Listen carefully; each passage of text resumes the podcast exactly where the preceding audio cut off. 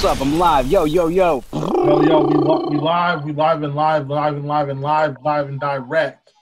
We got my Free man Adam, we got my man Adam Forkner here. Adam, if people don't know who you are, uh, Adam here, uh, uh, K Records legend.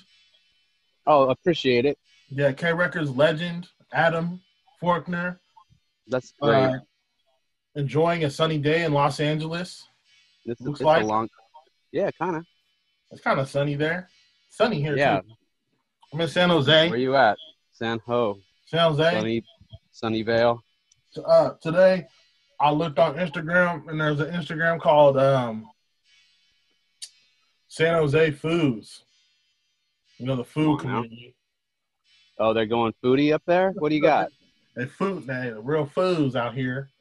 Uh, and then Oh, San Jose foods. yeah, somebody exposed it as not what's it like? So, there was like no. Oh, the people actually weren't from San Jose. Yeah, just objectifying the San Jose food lifestyle. Yeah, You got, you got Smash Mouth. You got Starving Musician. It's a lot of foods. yo, we got Streetlight Records too. No, Streetlight. Wait, Starving Musicians in Santa Clara. Yeah, it's in San, it's in San Jose technically. Okay, okay. No, actually, no, it's not. It's across the street from where I live, down the street, and that's technically the Santa Clara side. Right, right. and So, you also have what's the guitar store that's not Guitar Center? guitar With showcase. like a yeah, with the Jesus fish, yes. bro. The back room of that place is where I've gotten a lot of gear. Oh, a lot of people got a lot of gear. I had a homie. We went there one time, and he That got back- a flying V, like a white flying V, Yeah, dude. And I was like, "Damn, I need to come here."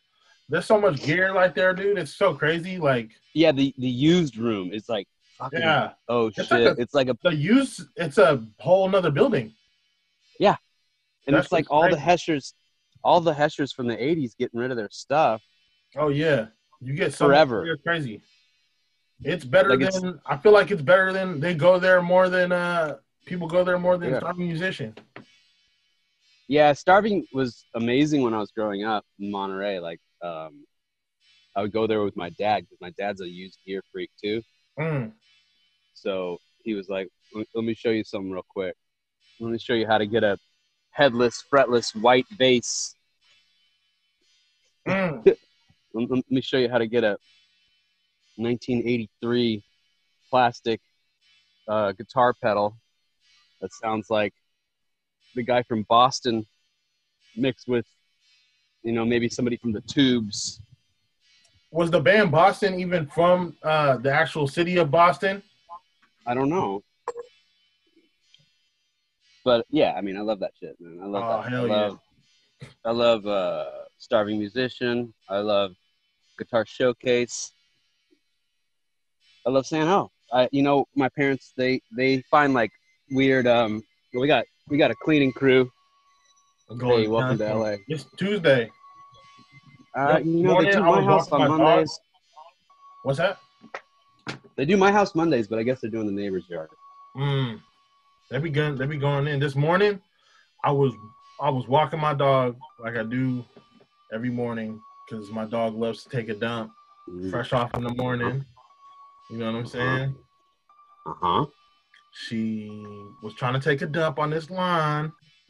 hmm Then uh, the dude, one of the dudes who just worked on the line, came out and he was like, you know, he was speaking to me in Spanish. I understood a little bit, and I was like, "Oh, okay, you just work on this." And he's like, "Start." He did the shoeing motion, and then I was like, "Oh, okay, okay, okay. I'm a, uh, you don't want me to dog and shit on the line." The o- the only the only English word he said was, "It's poison," and I was like, "Really? Like, my dog shitting on the lawn is poison? Oh, probably not. Probably He not." probably, Yeah. you know what he meant? He probably meant that he put some stuff on the lawn that's poisonous for your dog. Nah, what the fuck? What Yeah, shit is he gonna put on there that's poison for the dog? like some sort of fertilizer or some or like pesticide. Maybe Mm, he was trying to tell you like, oh, your dog is not safe here. Mm. Maybe she had that fertilizer too, though. You know what I'm saying? They usually have a little fertilizer in her booty too. Mix it up, make that good grass. Um, it's true that I was on K Records. You was a K Records legend, bro. I looked at your, uh, looked you up, bro. This man, you did. Were you on the? Uh, you was on the microphones uh, record. Which one? Yeah, probably Tell some of them. that. I mean, when I moved from in in ninety eight in ninety nine, I moved to New York Uh-huh. from Port from Portland after college. But I was already making music, and I think I, I I'd already met Calvin in college because he was playing shows and we were we had bands and shit. He's, You Mm. know, he's interested he's interested in youth culture and youth music. Oh, so yeah. we were already we were already friends and I already had a band and I moved to New York in 99 and he would come through and other bands would come through. And then in 2001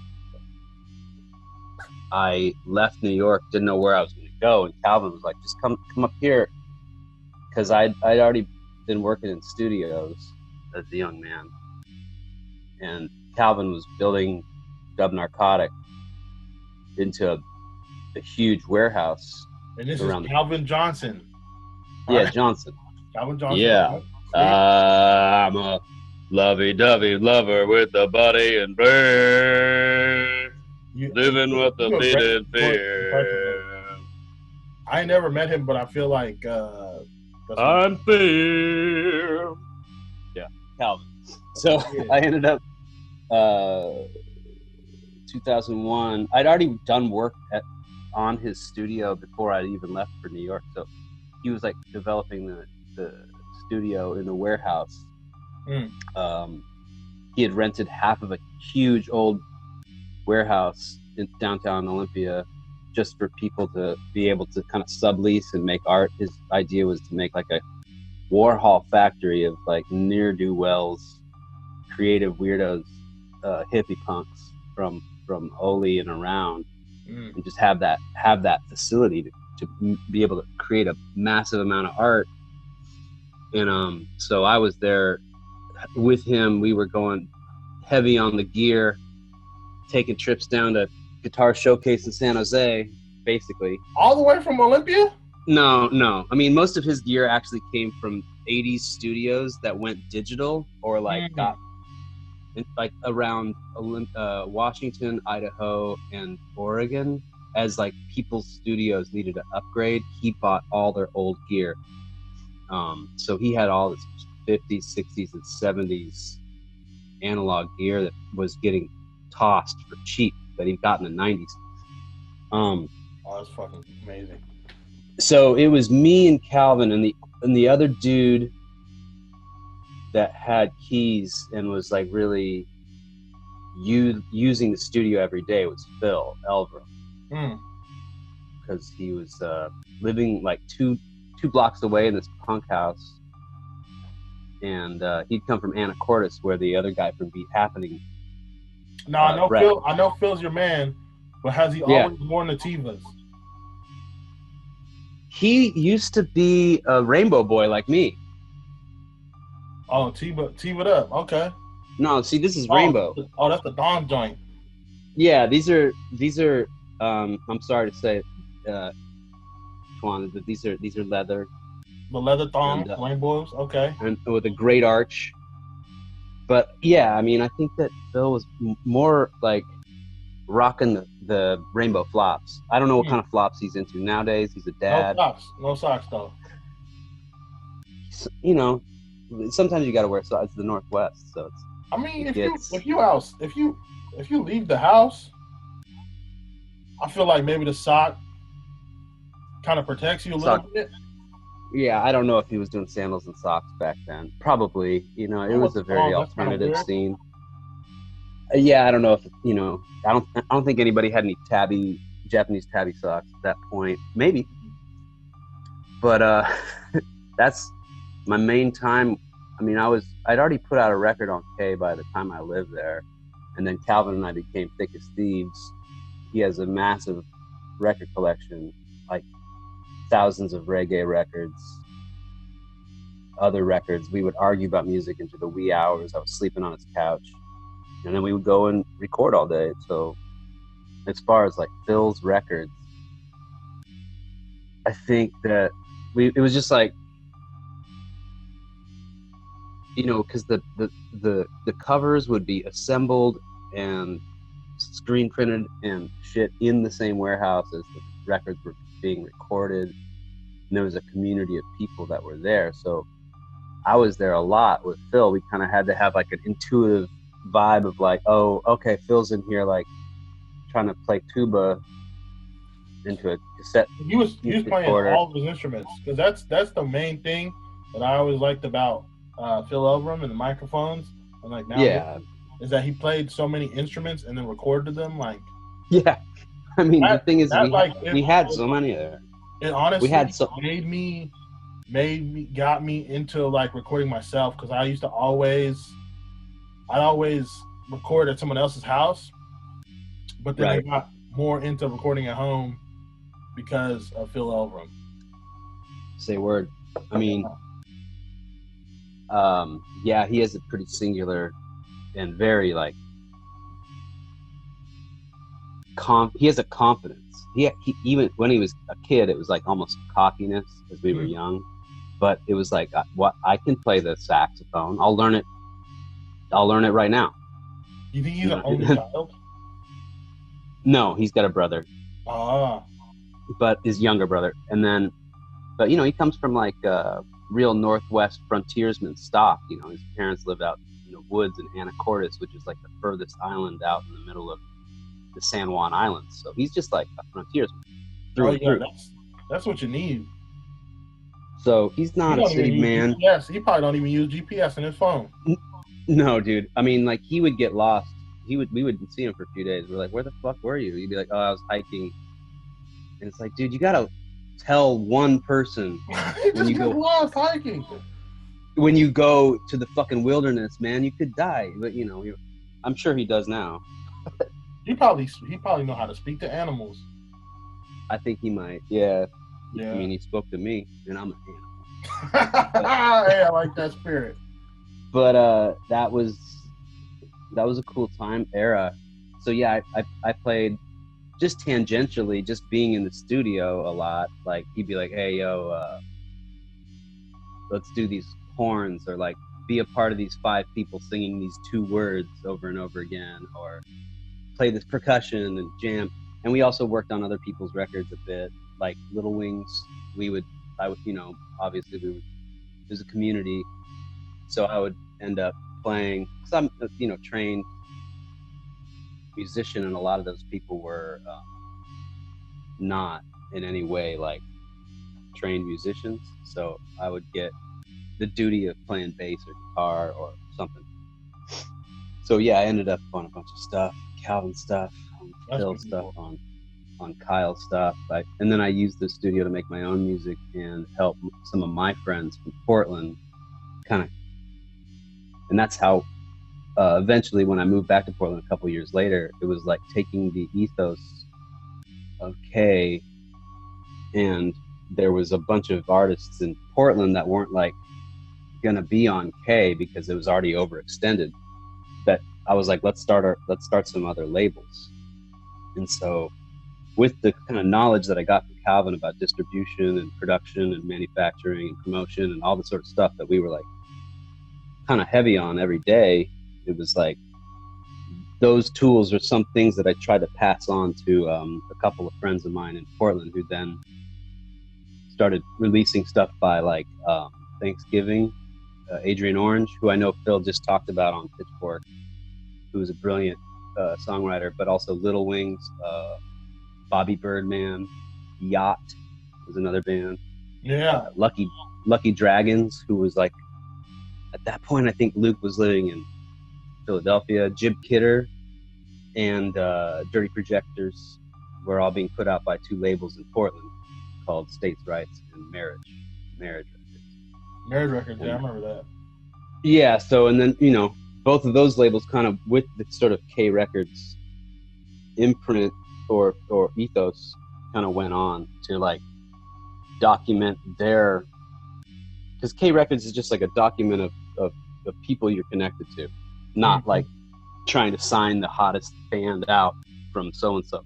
Yeah. It's like no, doc, more of like a um, Smithsonian Harry Harry Smith archive way of anthropologically recording and documenting a certain time period in a certain region, which is something that I think Calvin got from both like the Harry Smith archives and, and, and um, Smithsonian records, as well as like Ian MacKaye, yeah. Where he, where he's just documenting things from DC, and so that Calvin was like, "Oh, cool, I'll document the Northwest," and so that then it's like, "Oh, we'll we'll document our friends in Portland." So that's how that's how the whole ethos began. Um, and then I became involved with those labels, kind of on the on the backside and as an artist. That's a long ass time ago, Twan. That's a beautiful thing though, because that type of stuff doesn't really even happen nowadays, dude. Like, if you I- yeah, the models. Yeah, the models have changed so so drastically. Like those models depended on uh, 20 years of pioneering business. You know, kind of DIY punk business people putting together networks of distribution. Um, you know, independent record stores. I remember back when I was like working at K. Calvin had these binders of books that were like basically handwritten of every single record store in the country. Yeah, And then somebody's job was to call those record stores and be like, hey, do you want any of these releases? And just kind of, and then, you know, obviously there's other distributors that did that even better. But it was like really hand to hand. And the whole system was like hand stitched yeah, from like person to person. So with the advent of like digital music, obviously that whole network became obsolete. Like you didn't need that because there's something easier now. You're just All like, oh, here's my. SoundCloud. Yeah, all you need is Bandcamp, or you know, it's, it's now it's easy to just get your shit straight to the the, the major streaming networks without a digital distributor. yeah. You just Google So, it. yeah, and as an artist, you can get your shit distributed for free Oh you yeah, don't need these labels like that which you know in some ways is like the, the dream came true of, of creating an egalitarian system. But on the other hand like those were no longer need necessary businesses you know what i'm saying? Yeah, and so labels now are like promotion machines which those labels were not. They're they're not like heavy promotion machines. Now labels i guess they they give you more funding for pr to like widen your reach that's Yeah. because that's the new that's what the a label has to do now is like create awareness yeah. The PR. Whereas They need, that- they need the kid fresh out of college who went to yeah who went to college with the other kids.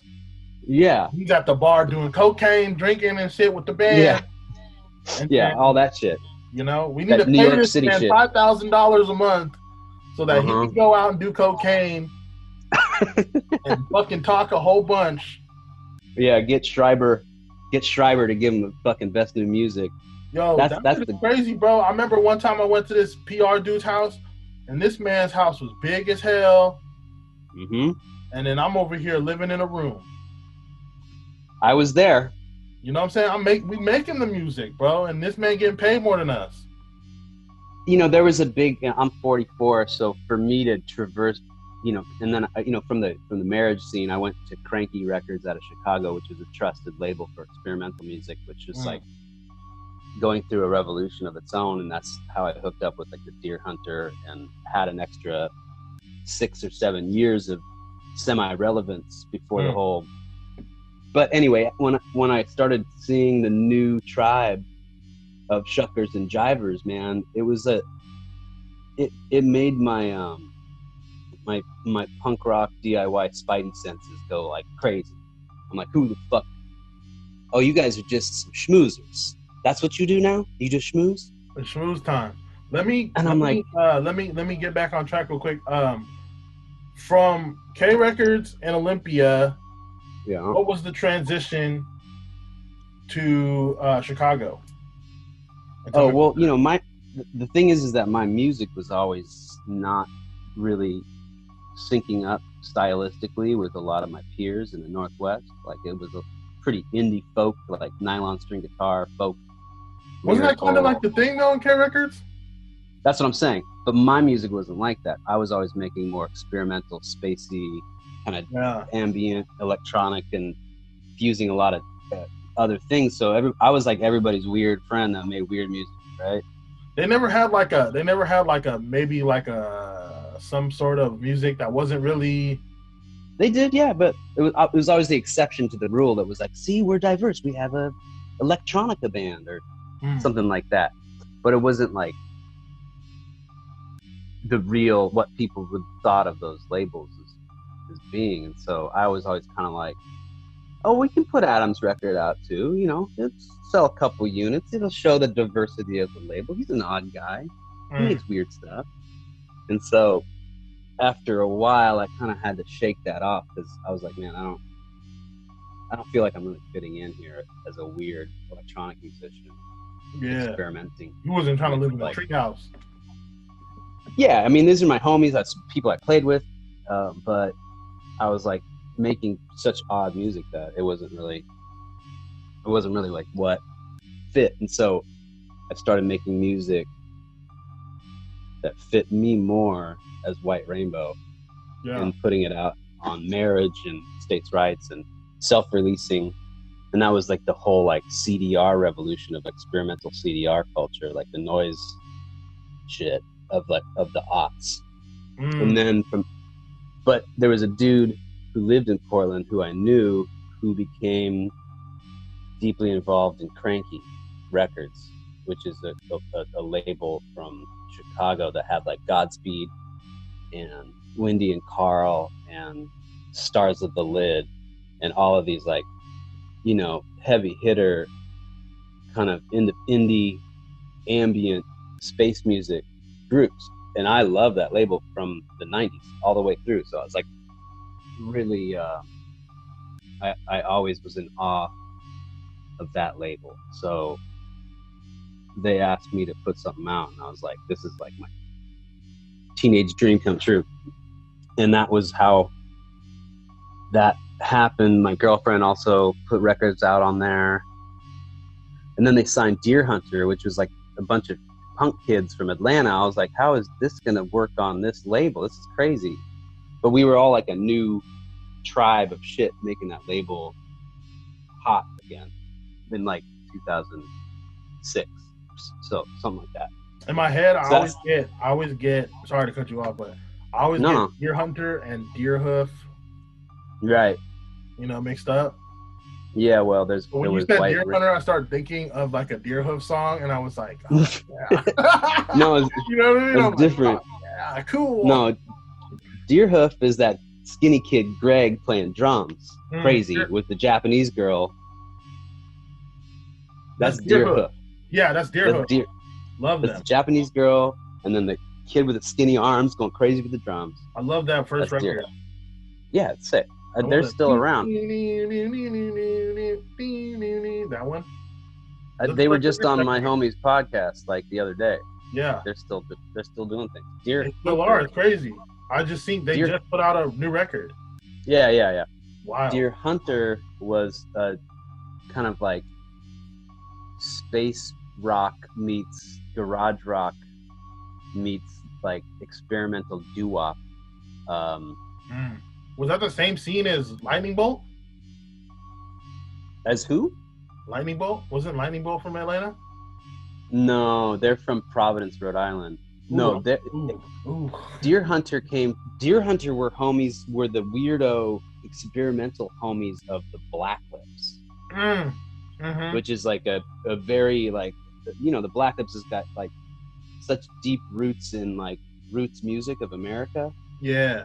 and i met those kids on tour as a k-boy um, years before and i was like man these kids got record collections of like old americana and, and experimental music i was like amazed by these young youngsters um, but i never thought in a million years that like deerhunter would get signed and, and, and, and blow up like that. But Bradford's such a crazy personality that it was he's the skinny he's the skinny kid playing guitar with the loudmouth and makes a lot of news for himself. And he was like perfect for Pitchfork at the time because he says crazy shit.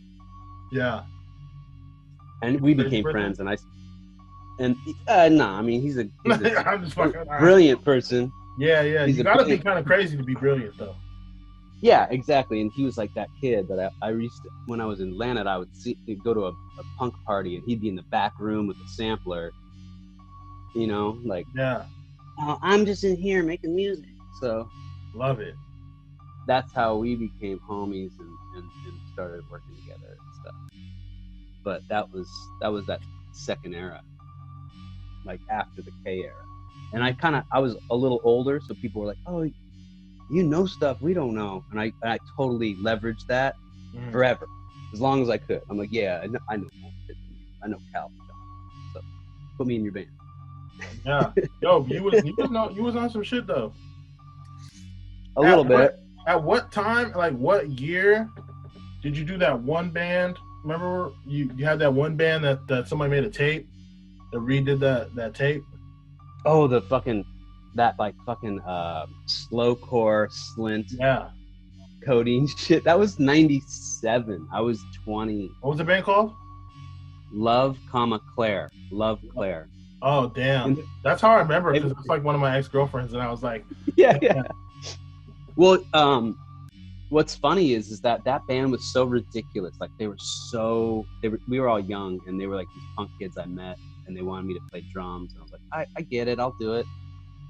But I always uh, it was so the music was so slow, you know, and then like they would do the classic like hit the big muff to make it loud at the, like three minutes in and shit like that whole like soft quiet uh, or loud soft emo that- shit. that's crazy how that like resurgence happened. dude i don't know why the kids found that tape. I know i get it it's like a long lost relic but dude i think we made like 50 tapes. Yeah, some I didn't- post-rock that shit. I didn't know. I didn't even know that band Duster was like big. Till yeah like, again like I didn't know till like this year. All I knew like No, they- Duster, I was like, oh yeah, that band's from San Jose. I didn't even like think anyone Right. knew that band. dude I, yeah i mean i love that band in like the late 90s early 2000s when those records came out and Yeah. then i think kids found it on like youtube And then they were like, oh yeah. And then who who some some record label re put it out. Or they Yeah. repressed it. Like a big label. yeah Slumberland. So- oh yeah okay I think Slumberland repressed it. So you know everybody on the everybody on that tip now. They're like, oh yeah yeah Oh yes, Duster. slowcore. We love really slow music. I love the way the Duster records sounded, though, man. Like the kid, Yeah. they, they fucking made it sound so home recorded and like thick. It's sick. I think I saw him play like in the early aughts that came through Portland. And Yeah. it was like tr- every, everybody's like trying to figure out like how the fuck did you make it sound so fucking good, kid? It was great. But um, That, that yeah, just- love. they, pro- they probably like they probably just were like, oh my god, we're so happy to be out, Oh man, yeah. out of San Jose. Yeah, totally. They're like, well, we bought this amp at Guitar Showcase and this guitar from Starving Musician. I got Yeah. the four track.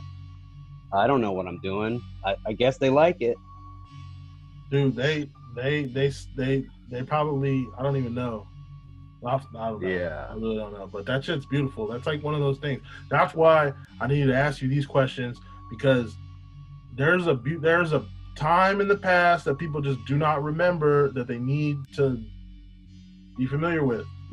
Yeah, it's. It, I, I I often lament that the cultures, the sort of independent cultures that happened in the late '90s and early 2000s, right before right before um, the internet kind of blew up and started documenting everything, and everything became so so super online, is the one era that is the most disappeared. Yeah. Because a lot of that shit was on the Web 1.0, which at this point is like completely erased from our collective hard drives. Like Web 1.0 doesn't exist, so like people's MySpaces don't exist. And in the pre MySpace era, all those like independent magazines like Magnet and and all the other ones, like they're gone too. So that whole era is just not really remembered because it's not easily accessible online. No, not at all.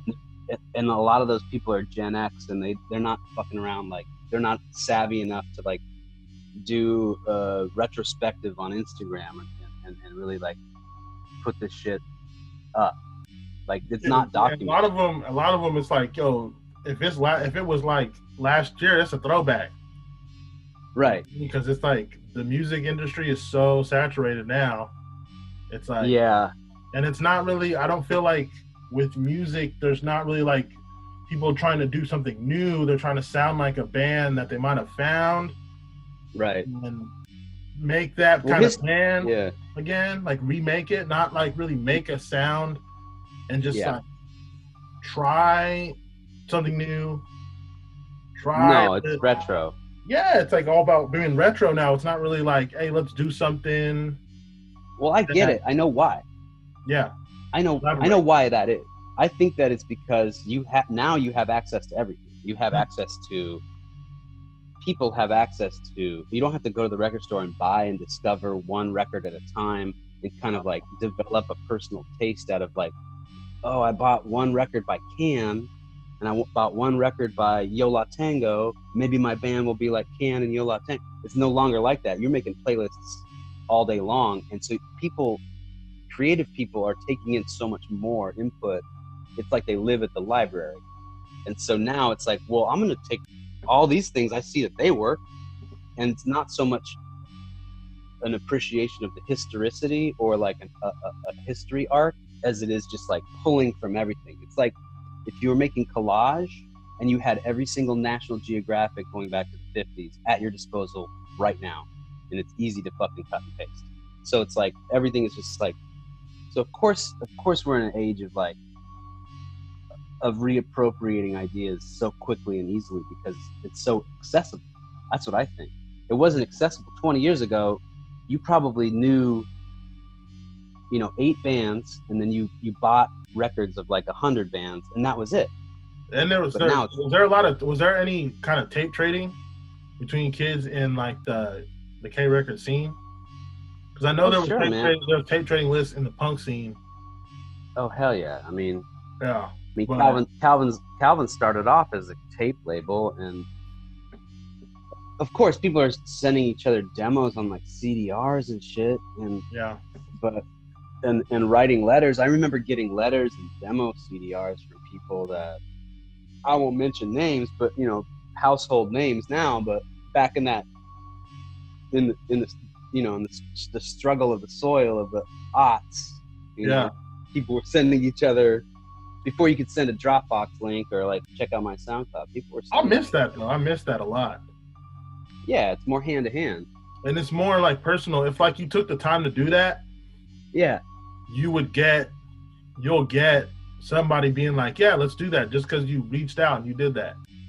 Yeah, there was an extra amount of effort that was required for it to yeah. happen. Now it's so fucking easy. You can do it from your basically your phone. Or and then people are one. I fuck with you. You know what I mean? Like, yeah, because you put in the sweat. You know what I mean? Yeah, they're like, oh, flame, flame, flame. It's like that's it. That's the whole interaction now. It's like I, I yeah, hey, dude, I do it too. So I'm of fucking, course. I'm one of those. I'm one of those old guys. If I get some money, I'm gonna fucking buy a Ferrari just to show you. You know what I mean? Like, hey. And I'm one of those. I'm a, I'm one of those old guys that'll just like self-release every single stupid idea I've ever had on my computer because to me, I'm still like a kid in a candy store. Like, really, this is free? I can just share it. Like, I'm not careful. I'm like, I'm like, now I have to be like, okay, time to strike. It's the, it's the time. Like, you know, like, yeah. you know me. I'm like, fucking, all right, it's time. Yeah, let's go this week. Let's go. Let's hit it. Yeah. Um, but yeah, man. Um, that that's it's interesting. You wanted to go down the history book of old old old me.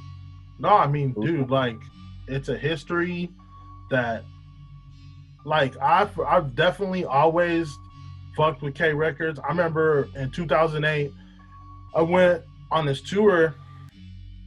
Yeah. With like this bedroom noise project that I had with my friend, and we played at La Boyer. What? What was it called? It was called Tad's Dream, and then I changed the name to Lesions Okay. and then And you played at the Voyeur in Oly? we had Lavoyer opening, and then the band Songs for Moms opened for us, Okay. and uh, my friend headlined, and it was like an acoustic, like an ode to the microphones type deal. Yeah. Oh yeah. You know what I'm saying? Voyeur. And You're getting like a shitty vegan salad. Oh, dude, I fucking loved it there, bro. I, I like, I was so stoked. I was amped. I was asking people about fucking Calvin Johnson. They were telling me Yeah. all types of Yeah, where's Calvin? shit. And they're like, oh my God, Calvin, ah, la, la. you know what I mean? All these like young ass kids, they was like, oh, la, la, la, la, la, all this shit about Calvin. And then um, we went to that bookstore up the street. This was Mhm. 2008. Yeah. I- Yeah. Know bookstore up the street, and Genevieve Elverum was playing a show. Uh, Like Woelv. Genevieve. Yeah. And Genevieve was doing a Woelv set at the bookstore. bookstore, yeah. And we were like, oh, okay. Was it called? the big one? What, was it called like Or- Or- Orca's Books or something like that? Ali, Ali. It's like two story, Yeah. right? Or it had like it was like the first story, the bottom bottom store. Yeah, I can't really remember. Yeah, I know. it was a But big she was doing a Woelv set. Yeah, she was doing a Woelv set, and we were making a joke like all these people, all these people from K Records, they gotta be, you know what I mean? They, in the in the cut. they in the cut. We get there, it's Kimya Dawson, uh, fucking uh, Calvin Johnson, uh, Yep. Phil Elverum. You know what I mean? And we're like, Yep. oh shit, this is crazy. We left that spot. We were screaming, bro, because we are like, oh wow, these people are, these people were actually. So there. basically, so basically, what you're telling me is you played the wrong show.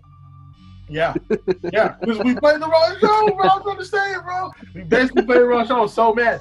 No, I wasn't mad. I was so happy, bro. I was so fucking happy because Yeah, right.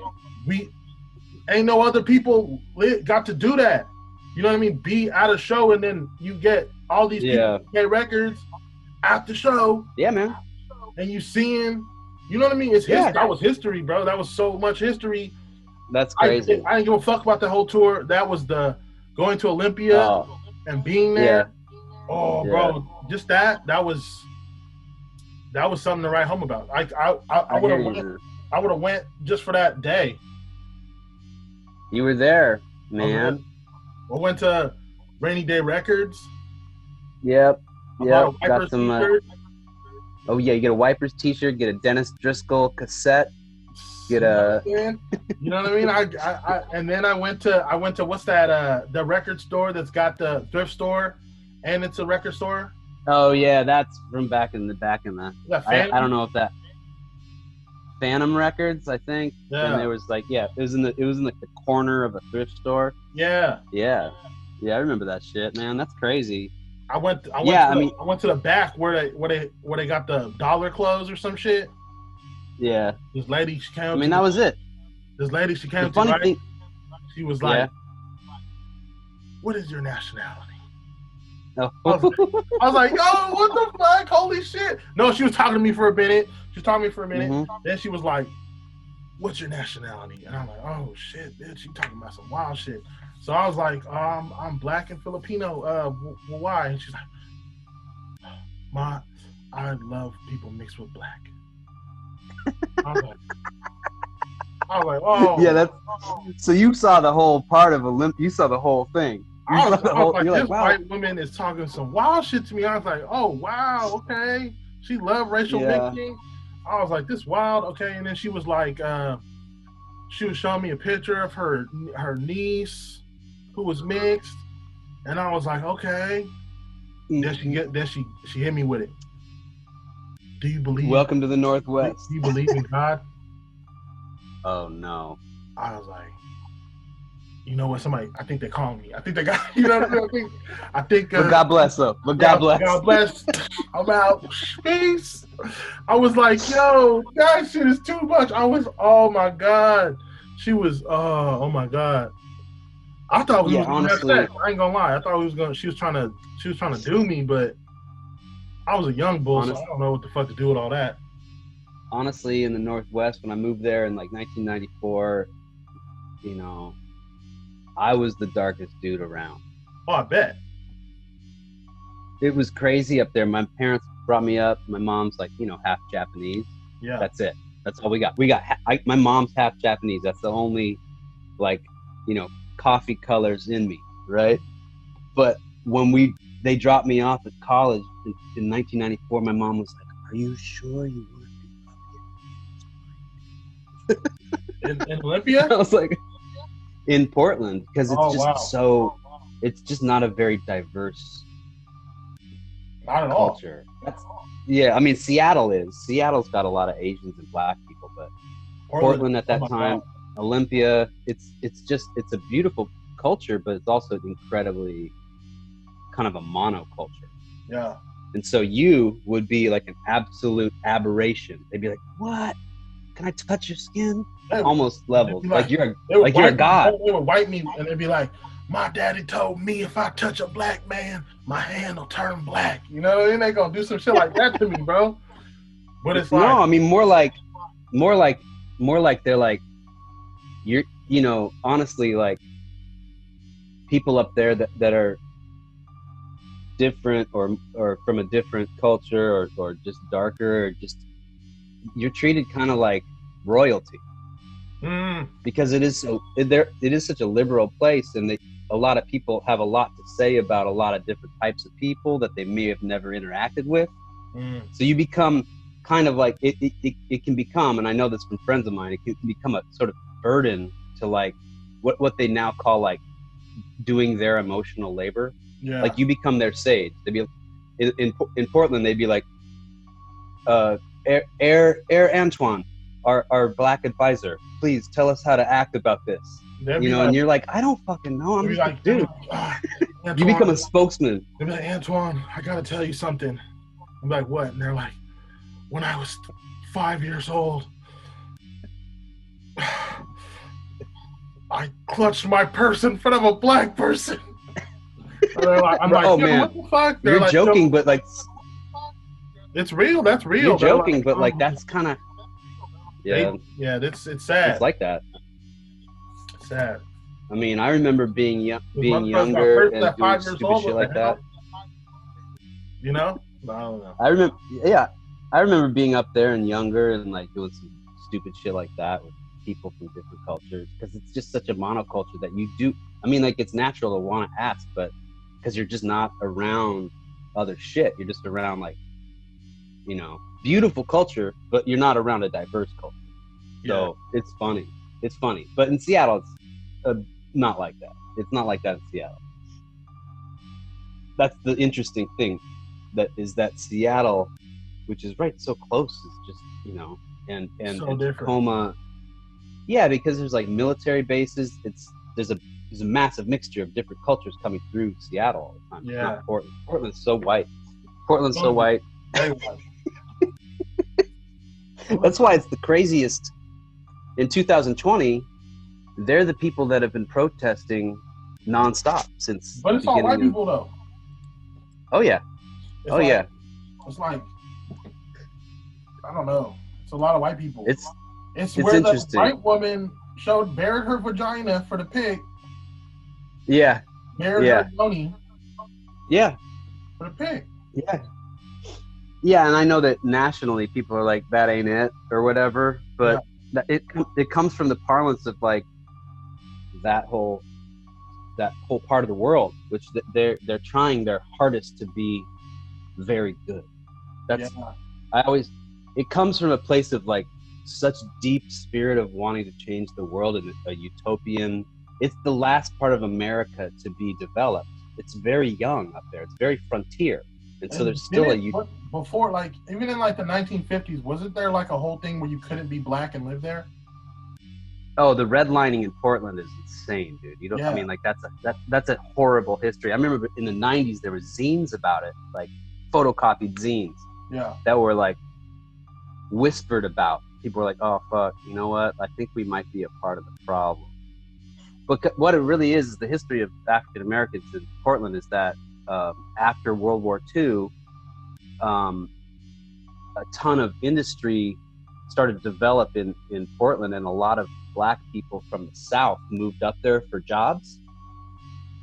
and so there became a culture. But people were people up there were racist, and so they didn't want those people living amongst the other people, Yeah. and so they kind of started making these law these these like kind of laws, and quietly and almost invisibly pushing those people to one area. And then in the 70s, I think they wanted to build a highway. And it's just like LA, they pushed the black people on the other side of the highway. And then it was like, well, we want to build a hospital right where we just moved you. So they pushed them again. And then when I got there in the 90s and 2000s, it was just gentrification. That was the, the places where the, the small black community was living became the place where all the hipster kids wanted to move to. And so then there was a great flight again, and they got pushed out even more. And it was sad, you know. And I, I definitely, mea culpa, as a person of that generation, lived next door to a, a family from Louisiana who had owned their house for 30 years. And I just knew this was, they're going to, that's it. It- it- The next people that take over that house, they're going to be like white kids making coffee, you know? Yeah. and that it that's the erasure and that's the pushing out of of the very small population of African Americans. It's interesting because there's also a story of um, Ethiopian immigrants in Portland, which is a strange big community of Ethiopians there. I had And that's a different history. Food.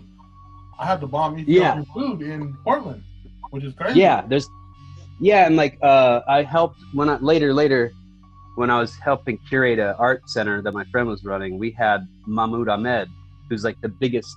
He's like the James Brown of Ethiopia. and Mm. he would play shows in America in DC and in Portland because he could get he could get the the backing musicians. There's enough like people that had the chops for Mm. him to come through, and it was that was bonkers, man, bonkers. Mm, Mahmoud getting that money. Yeah, he's getting that money, but people went people go crazy up there. I mean, Oh, the yeah. Ethiopians go. I mean, the, the whole the whole Ethiopian community basically shows up, and then any kid that's into like dope music shows up. It's a fucking party. And he's fucking with So- that.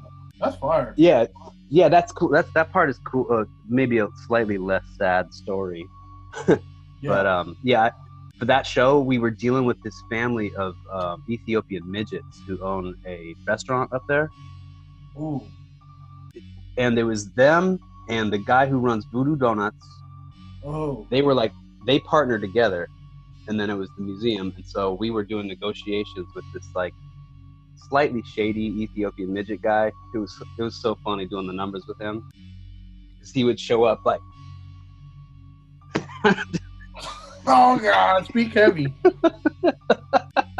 he'd be like, "No, no, no, we're not, we're doing it this way. We're Oh. making flyers. We're just like, oh man, I don't."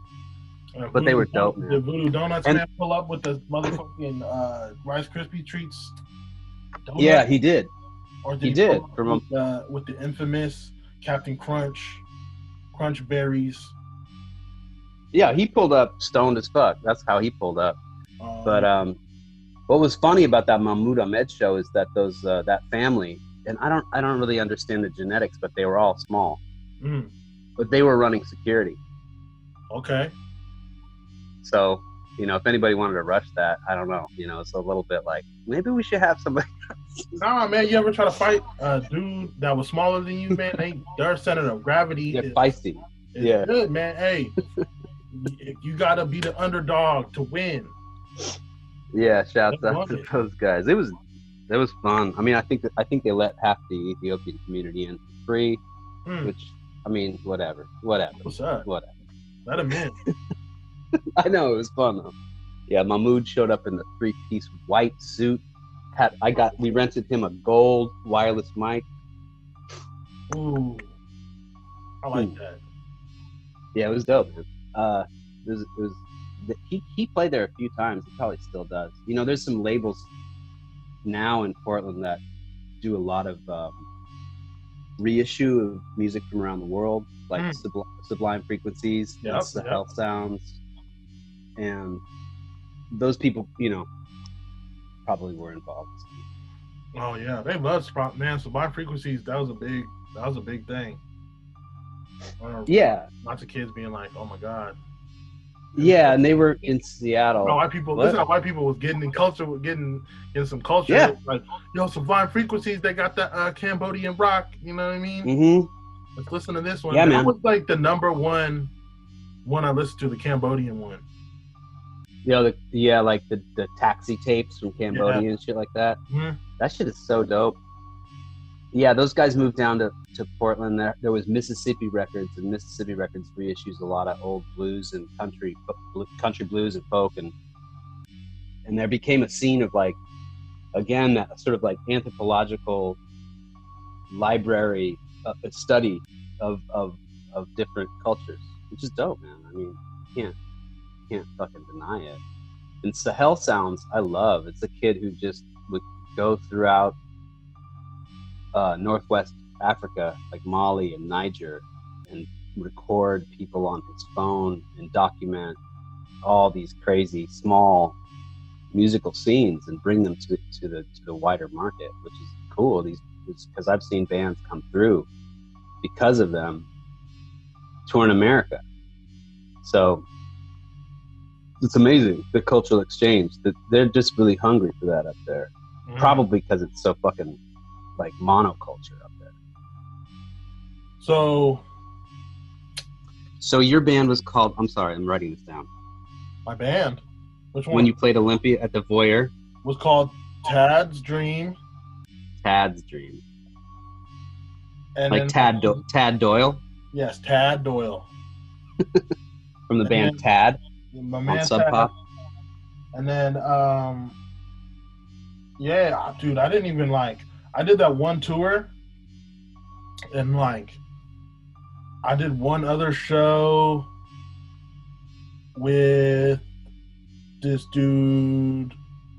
Uh, I don't forgot what it was. Played in some band. He played in this band Artimus Pyle.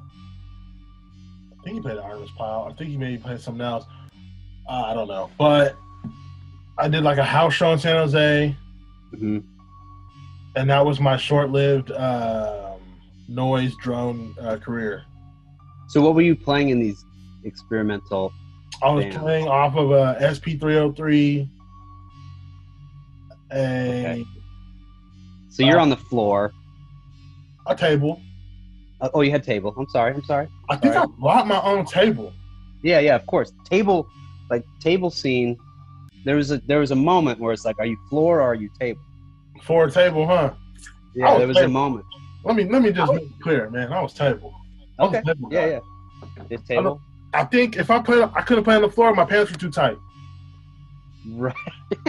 You know what I mean? My pants were too tight. I don't want to bust a seam. I'll tighten I hear you. myself. And I was like staunchly floor yeah, for fucking years. I was going on tour with like big bands where you play in these places with thousand people and the monitors are like a foot and a half tall. yeah. And they'd have they'd have me open up. I'd sit on the fucking floor. Nobody even knew I was playing anything. But I Mhm. was like, nah, I am a floor dude. Floor is the biggest table you can buy. that was my idea. It's like with the floor, it's like you got the whole floor. and I didn't. You didn't need no table. It's like yo, I don't even need a table. Where's the floor? But also the table allows for more performative, like Yeah, like the table You can know shake and move. yeah, yeah, yeah. That's why I was You fucking with pedal. Right, Really, like my performance had to do on what I was feeling that time. Right. do like Yeah, a yeah. chill, a chill set. right. honestly, like it was just so like I don't know what the fuck I was doing. I didn't know what I was doing. Having fun with your friends. Oh yeah, yeah, yeah. I was doing that. Yeah, that was me. I was just that's that's pretty much all I was doing was just having fun. But like, Like this is before or after some sort of hardcore or punk bands. um, After. before it was before because I didn't I didn't have my own gear. Like I didn't, when I did I I wasn't using my gear. I was using my friend Zach's gear. Right. and that's what that's why I could do that. I didn't have Right. my own gear, just didn't I couldn't afford that shit, you know? Of course. Um Until you discovered that you could go to Guitar Showcase. nah, dude, I still didn't. I had to Right. move when I played in a band. The next band I played in was another band called How to Summer, Oh yeah, How to Summer. and That sounds like a band with a seven inch with a brown cover. we had a we had one tape, I think. Oh, tape. The black and it was black and white, kind of fuzzy artwork. How to Summer. I think the artwork was really bad, actually. The one of the dudes, like- one of the dudes uh, that we did the band with, he was the fucking control freak. So he Uh-huh. made the he made the artwork, and I'm pretty sure it was really bad. I'm pretty sure it was like a sinking ship. Oh hell yeah, Yeah, like hell yeah. I was like, what the fuck does this to do with anything? A sinking ship? What is You need that? that ship on your cover. Yeah, That Love Claire, that Love Claire tape from '97. You know it had a fucking sh- galleon a on it. Oh hell yeah, it's got a ship. What is that? What is that? What's the ship aesthetic with like these bands? I think it. I think it comes from like the Louisville, kind of like post slint, post smog, like Louisville, drag, and then drag city and and thrill jockey in Chicago, like that post rock thing. One of the things that came, or in that quarter stick records, there was like all of this sort of like old timey ship, shit, yeah, and I think that just like sprayed out for fucking 15 years amongst they're the like, fucking yo, let's just get this ship going. Let's have this ship going on. Yeah, I like the Hawaii picture that's right behind you, bro. oh shit i don't know if it's gonna show up with the weird What's that? Is that a tape? Nah, it don't show up. It just oh, it do now. Yeah, y'all was on that fucking- kit. yeah this is the reissue some kid made i can't believe some kid spent 200 bucks to make these tapes Oh yeah, got, that man made a thousand dollars. He made sixteen hundred off of that tape. maybe i hope so he flipped. i don't even know where those other dudes are it's 20 25 years ago now some shit but it's okay you were in how to summer what were you playing I was playing bass. so where'd you get the bass I actually was borrowing it from a friend. and what was the bass you don't remember I don't remember. It was my it was a friend Dan, my friend Danny's bass, right and then he let me borrow it. what amp were you using Somebody else's amp. Okay so it's borrowed gear I had all borrowed gear, dude. I had no gear of my own. okay just wondering. I had a guitar that Okay. my school. I had a guitar that my school bought me. nice They bought. I went to continuation school. They was crazy, bro. They got tax tax fraud and all types of shit. They was writing. They were spending money writing shit off. One of the uh, one of the owners of the school, the main money Right. guy, when the FBI came to be like, where what I need uh, when they got audited, the main guy was gone. He was out of there. And the other But he was dude- like, he was like, hold this, Twano, hold this. he was like, hold this guitar. I'm out of here. And, uh, Like, don't blow us up. We're gonna give you something. We're gonna give you this quiet. guitar. You get to eat. I got to eat Taco Bell. Ooh. I was vegan right at the time. Uh, okay. I was eating the Taco Bell burrito with the Potatoes. with the woohoo. That shit was fire, bro. Stupid fire. And I got to go to uh, this place called Tofu Kamche. At the time, it was 2006, Mm. 2005. Not many vegan places to eat. hmm Tofu Kamchai was the fucking the greatest. What about- there. You weren't hip to like Indian, like the San Jose Indian, Uh, there was one Indian spot that I went to by my house all the time. Right? called Coquilla's Kitchen, and I ate there when I grad after I graduated. I started eating there, hmm and I was oh my god, I eat there every fucking week. What? What? So from how to summer, I, I don't. Maybe this has been dis, a discourse that has been elaborated on a lot. Yeah, But like, how did you go from how to summer to rap? Okay. I went from How to Summer Uh-huh. to um this other band that I played in. Well, I started rapping hmm right after before or a little bit little bit after how to summer and i was recording with some other people basically some like weird shit happened, and then they were they were like the dude we were recording with was like, I want you to rap on like my beats. Beat were whack as fuck. I met my man Doug at the time, who became DJ Sex Play, DJ Bass Lord. His beats was fire, you know what I mean? Mm-hmm. He, his ass was on the spectrum a little bit, so you know he got the fire beats off top. You know what Mhm. I'm saying? Oh yeah. uh, went from him, and then I just started doing shit with, with Doug because I was like, "Yo, man, like it's not working out, bro. We got our own mic. You know what I'm saying? We were recording at the crib, dude. We didn't really have our own mic. We recorded with a headset, but Right. our shit was fucking lovely. You know what I mean? And we were recording, having fun. My mom was never home. You know what I'm saying? She was living at Right. she was living at her boyfriend's house because her boyfriend lived real next to her work. So Right. Right. we just You had just house. there. We was dumpstering food. You know what I Mhm. mean? Like smoking weed in the crib. My mom would come home like once a week just to like get clothes. Check in. Clothes.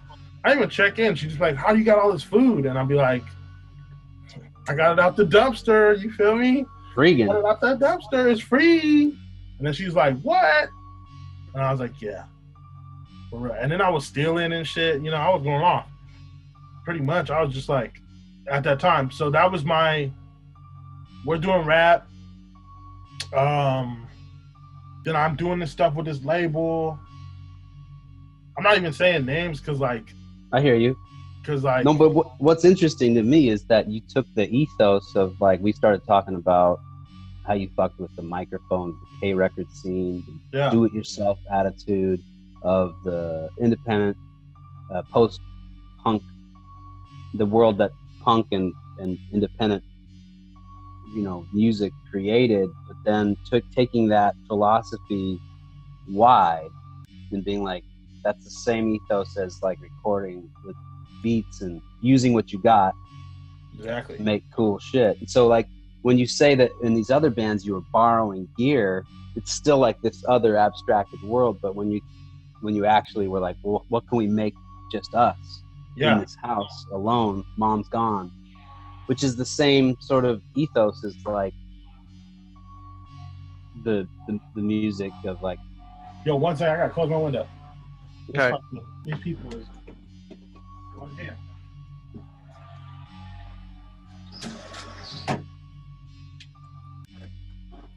Come on, girl. the you know what I'm saying? Like uh, it's the same ethos. What's that? It's the same ethos. Yeah, It's, it's, the, like it's the same modus of opera, operation. yeah, like we're all borrowing equipment and just Yeah. creating something out of nothing. Right. I don't feel like. I don't feel like nowadays that's not really like the case. People are like, let's record something, let's get big, let's sell merchandise, let's go on tour, let's do this, let's do that. And that's cool. That there's more like before, like you didn't really think that far into it. You're just like, let's make some music. Yeah, there, maybe the the goals were like a little lower, but you just because that seemed like all that was attainable, Yeah. and that was enough. But now Oh, people are like, oh, the doors are wide open. We could be uh, peep level if we just hustle enough or something. You know what I mean? I don't think anybody be Peeps level. He's like Right. He uh He shot up like a beanpole. ah, he's a special child.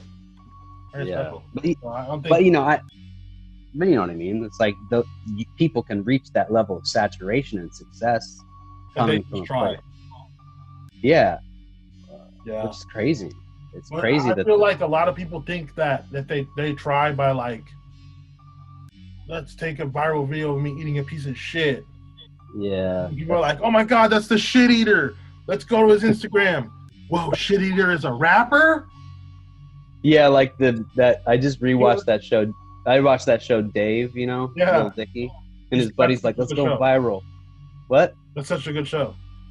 Yeah, but like his buddy is like, "Well, we got to go viral if you're not gonna make any music." And then Oh, GaTa? the- no, his like um, ginger uh, Oh, his manager, Business- roommate. yeah, yeah. He's like, we got to go viral, and so he's like dressed as the like Jim Carrey in the mask and saying like somebody suck me, and, he, and the people are like, they're like, oh, you're the somebody suck me guy, and he's like, oh, I'm a rapper too. They're like, yeah, whatever. yeah. You're the you're a meme, which I guess is probably paralleling how that dude got up. Yeah. Like he actually was like just a meme. He was just trying to get eyeballs on himself to parlay that, and he's parlayed that all the way to a fucking TV show. It's crazy. Oh yeah, like his whole thing was he wanted to have a TV show. I think from the beginning, Yeah, it seems like that. You know. Yeah. which is, Which is cool cool. because he created that show himself. Yeah. it's dope. I love the show. And I love it. You know what show I love right now? what's that? Friday Night Lights. Oh, that emo shit. See, you're going back to your emo roots. I'm back. I'm emo now. That explosion in the sky song. Dude, man, if you ever listen to my band from the late '90s, Yume Beatsu, I might like it. bro, bro, we were doing it. We were like pre-explosions, man. Like, I remember when explosions came out a few years later. I was like, hmm, The really? Somebody's still in the blueprint. Yeah, I mean, we were stealing the blueprint from the people before. I'm not, I'm not saying we invented shit, but like when that, they just really, explosions was that like Mogwai era where they like cleaned it up a little bit. We were Yeah. sloppy. We were like Duster or whatever, Yeah, yeah. sloppy. But then when like Mogwai and explosions kind of came up, they were like, let's clean this act up a little bit. And it was, that's when they hit with the fucking sports shit. Ooh, Oh man, they made so much money off of that, dude. But now you see like car commercials with that post rock guitar shit. You know, like oh, yeah. it's become kind of a cliche, but I fuck with it. You ever I watched that show? I think I watched the. There was a movie first, right? Yeah, yeah. The movie's great. I love the movie, Oh, and the, then show, I, I don't. the show's amazing. Yeah, it's so soapy. It's too soapy for me. Oh, I'm so I'm I'm soap addict. I'll be loving it. Like I like high school fucking- soap. I grew up watching fucking the biggest soap opera of them all, like wrestling. It's like the huge. What'd you watch? Wrestling is like the hugest soap opera. Oh, of them all, wrestling. Yeah, of course. You know. Yeah, to me, that one is kind of like my so-called life, or like Dawson's Creek, where it's just Yeah, like high I school. too. high school love drama. I you can't get me in there. You can't. You don't catch me weeping over like Dave going for Teresa instead of uh, Maggie or whatever. I'm just like I don't give a fuck. Like, I'll be so about up. that shit. Like oh shit, Terrence got a DUI. He's not gonna tell his mom. Like I don't give a fuck. I don't care. They go crazier than that though. they go wild. Like- Like Johnny's juicing. Wait, did you watch? Have you seen the show? No, I'm just making shit up. Like literally. Oh yeah, you haven't seen it, bro. You gotta watch it. Shit. I swear to God, you'll be like, oh fuck, this is wild. First episode. First episode. Quarterback becomes paralyzed. Bam. Star quarterback paralyzed. Boom. Then Lyla Garrity, his girlfriend, starts fucking around with his his boy that's on the team. Ooh, And then Drake Drake shows up, and he and Drake both wheel out in Drake's not in it. Michael B. Jordan is in it though. Oh, okay, okay. Michael B. Jordan. See, Michael B. Jordan. Boom. hmm uh, he is a criminal. Starts off, he's a criminal. Then they Mhm. put him in the. They want him to put him in the little criminal to sports program. hmm So they put him on the team. He's playing uh, wildcat Mhm. position, where Okay. I don't know what that fuck that means, but he uh, he uh, first he a wide receiver, then he a quarterback, then Right, he a right, cornerback, then he a quarterback. I don't know, but uh, it's fucking amazing. Fucking amazing.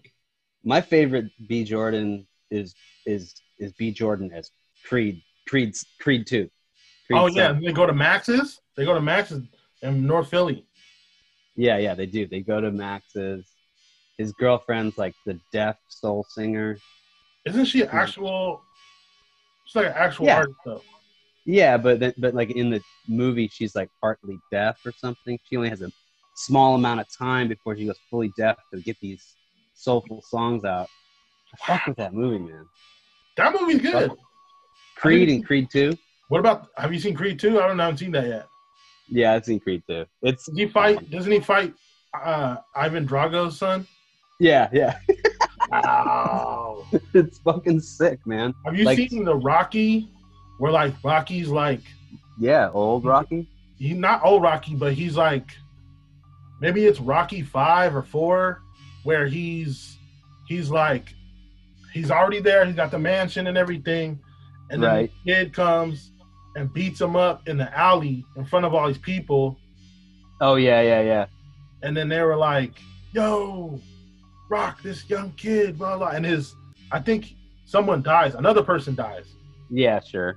Maybe his his wife's brother, right? Because his brother's his wife. Oh yeah, yeah, yeah, yeah. One of the trainers. Trainer. right? Yeah, yeah. I Rocky can't remember. crazy, bro. Rocky is literally the.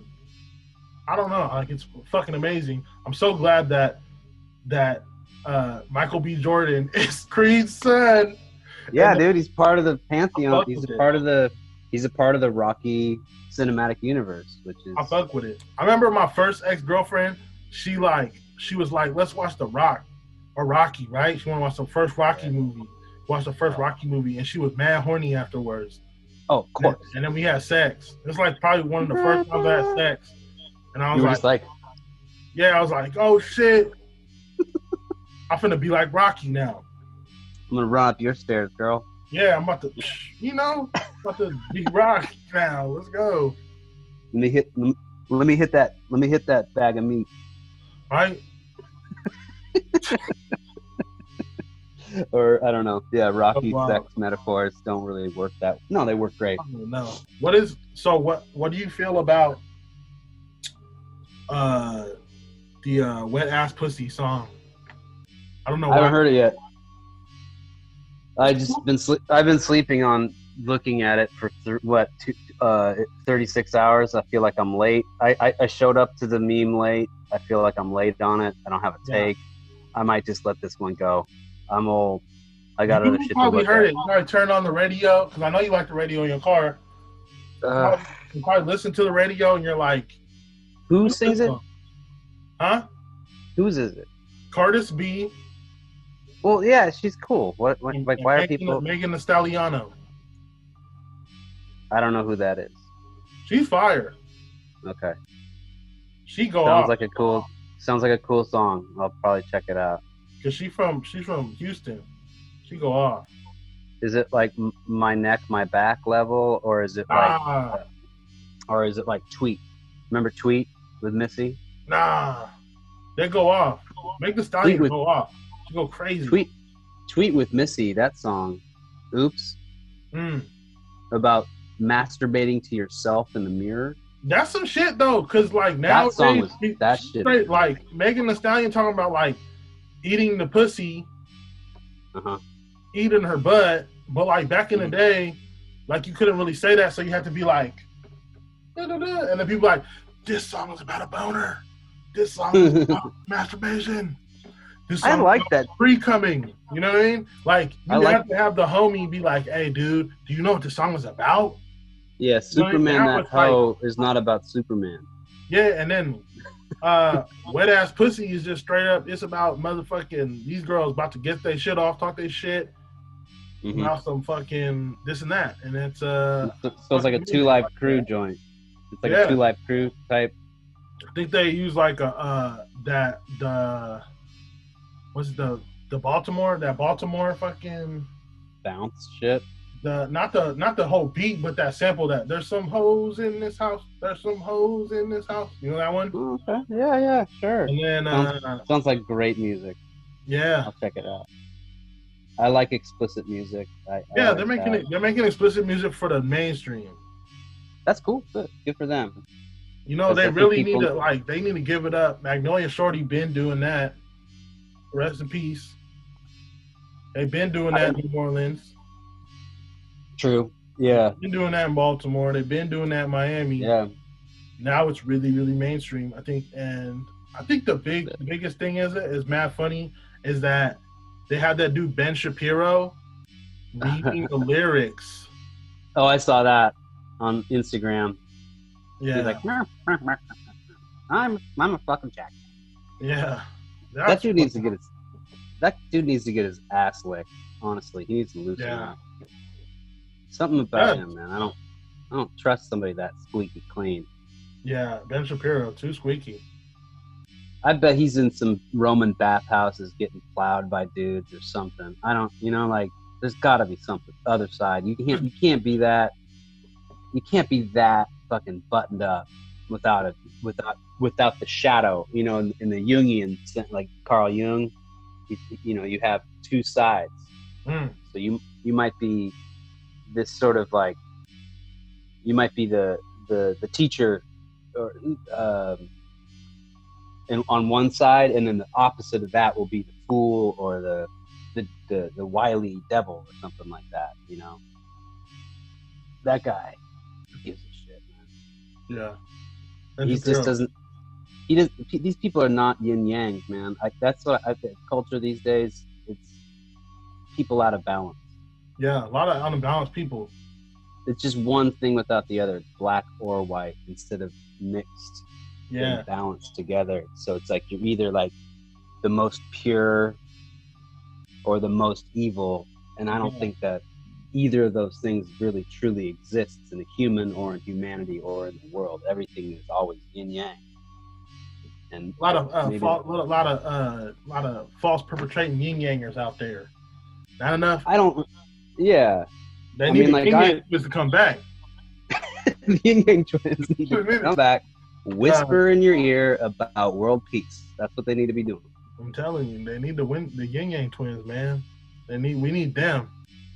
We need a we need a yin yang twin social conscious sort of like a, a whisper song where they're whispering into Donald Trump's ear or Ben Shapiro's ear. Yeah. we need. We need the yin yang twins back in the office, the Oval Office. We need them to. There was like yin yang twins was the wildest shit when they had those like when they were showing when they lived in those like uh those like mansions in fucking um in Atlanta. Those things are so like not expensive. I didn't see their cribs or anything. It's fire. I always That- wanted to that- move to one of those houses. You could, dude. You could live Yeah, in one of those spots so easily in Atlanta. yeah, yeah. It was cheap. It's cheap. Um, yeah, Collipark was interesting. Mr. Collipark. Yeah, I think it was he. he- He produced this. Uh, Bubba Sparxxx. this this girl. Yeah, but this girl. These this girl group. These high schoolers. Mm. Uh, I think they're called DeSoso Bosses. Whoa. Speak and up. then they had um and it was like a so-so def throwback type jam where i was obsessed with this song because it was so like 90s um like freaknik you know sweet girls and then like a you know that kind of beat yeah. and then they, then they had a Soulja Boy on the remix that that what was so deaf? No, it was Collipark produced, and I don't know who put it out. Mm. Um, I think it's Collipark produced, and it was like it didn't get anywhere past regional. I love that track though. You gotta you gotta find that track. It's so sick. Oh my god. it- It's called um. You make me delirious. Oh, del- delirious. I can't remember.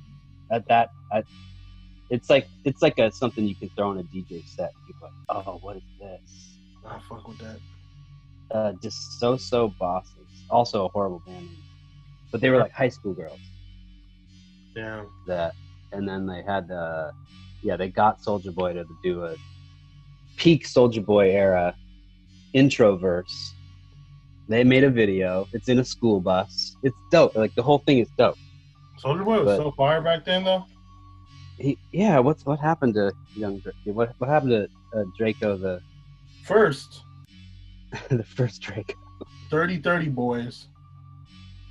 That shit was fire. Him and Mhm. Arab. I remember I found them because a friend of mine posted that Bathing Ape song, Mm-hmm. and I was like, yo. Who is this guy? He's at the mall and he's buying bathing apes. And I was like, yo, like, I didn't know the mall sold bathing apes. And I'd always try to go to the mall and go look for bathing apes. Can't do it.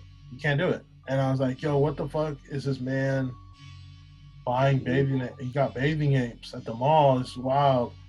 Then I was like, I'm gonna keep up with them. And then I went. I remember I went and looked at his his YouTube Yeah. and I was like, oh shit, what happened to Soulja Boy? I need to fucking figure it out. Because I was like, oh damn, I love these songs. What happened? And it was like him on top of like the some spot. He just signed an Interscope. and I was like, yo. Then that Superman that hoe came out. hmm I was like, whoa, this man really, really made it. I was so excited. I was like, Yeah. Soulja Boy could do this off of Yeah. YouTube. And this is when we were recording, like me and Doug were recording. So Yeah, I right. I was like, wow, like this man really, he can do it off internet. And he was the first Right. person to really show me that you could really do that off the internet. Yeah. Right. You just It was him. do it. It, it was him, and then, well, I, I guess it's a little different and more experimental, but uh, uh, Lil B. Oh yeah. Oh well, Lil B, he got the he got pretty much the Lil B. His route was a lot different, and Yeah, it was he was wild because I remember the when the pack came out, and I was like, oh yeah, sick mhm, pack. the Vans. Then Vans is good. then I remember Lil B on MySpace, and Yep. then 120. I just was like- 100 he had so many MySpaces. I was like, dude, why is this one like? Because you can only put four songs on there. And I'm Yep. like, okay, cool. Uh, then this is before like I think MySpace started where you could just put a whole bunch of songs. No, dude, he just had four songs on each page. No, I know he did, but d- didn't after a while like they like because people were like trying to make different MySpaces. They just were Yeah. like, okay, you can have unlimited songs now on my on a music MySpace. Right. Yeah. But he he saturated the fuck out of that shit. That was super sick. And I loved it too because it was what? They're all free, so you can just download the songs. Yeah, it's free and also like insanely experimental. And it was inspiring to me as like somebody coming from that uh, scene of DIY lo-fi to see somebody in the rap game doing it. I was obsessed with his mind. I would check every day to see if he put new songs up. and I told everybody about this dude. I told all these noise people. I was like, this kid is like Lee Scratch Perry level, like um, outsider genius. He's coming with something that you this has not been seen before. yeah, Um, it's like Jandek. It's like all these things where it's like outsiders coming through with all this crazy shit, and he was putting up such wild shit at the time that I remember um, this like Sacramento experimental label, Weird Forest, yeah. Through a, through a friend of mine, got really hooked on Lil B shit and went and visited Brandon in Berkeley and went through his hard drives and found his most experimental shit and put out a vinyl on a noise label, Wow. which I think was his first like physical release. Rain I always thought it was fucking crazy how the like Yeah. people like real like experimental people like took to Lil B. Well, because that's why, because it paralleled the sort of like freedom to scattershot release every single strange experimental idea without Yeah. any sort of commercial appeal. Uh, that's why people were, and and it, and his ideas are so wild that it just took people. Like people, you know, a lot of people like that might have a bias against hip hop or R and B or anything funky. But this, they could understand. They're like, oh, this this is some guy being crazy. I like I like people being crazy. Yeah. You know, they might not be the funkiest person on earth, but they could understand that he was coming with something wild. I think if it wasn't for Soulja Boy and Lil B, there'd probably be, you know, me.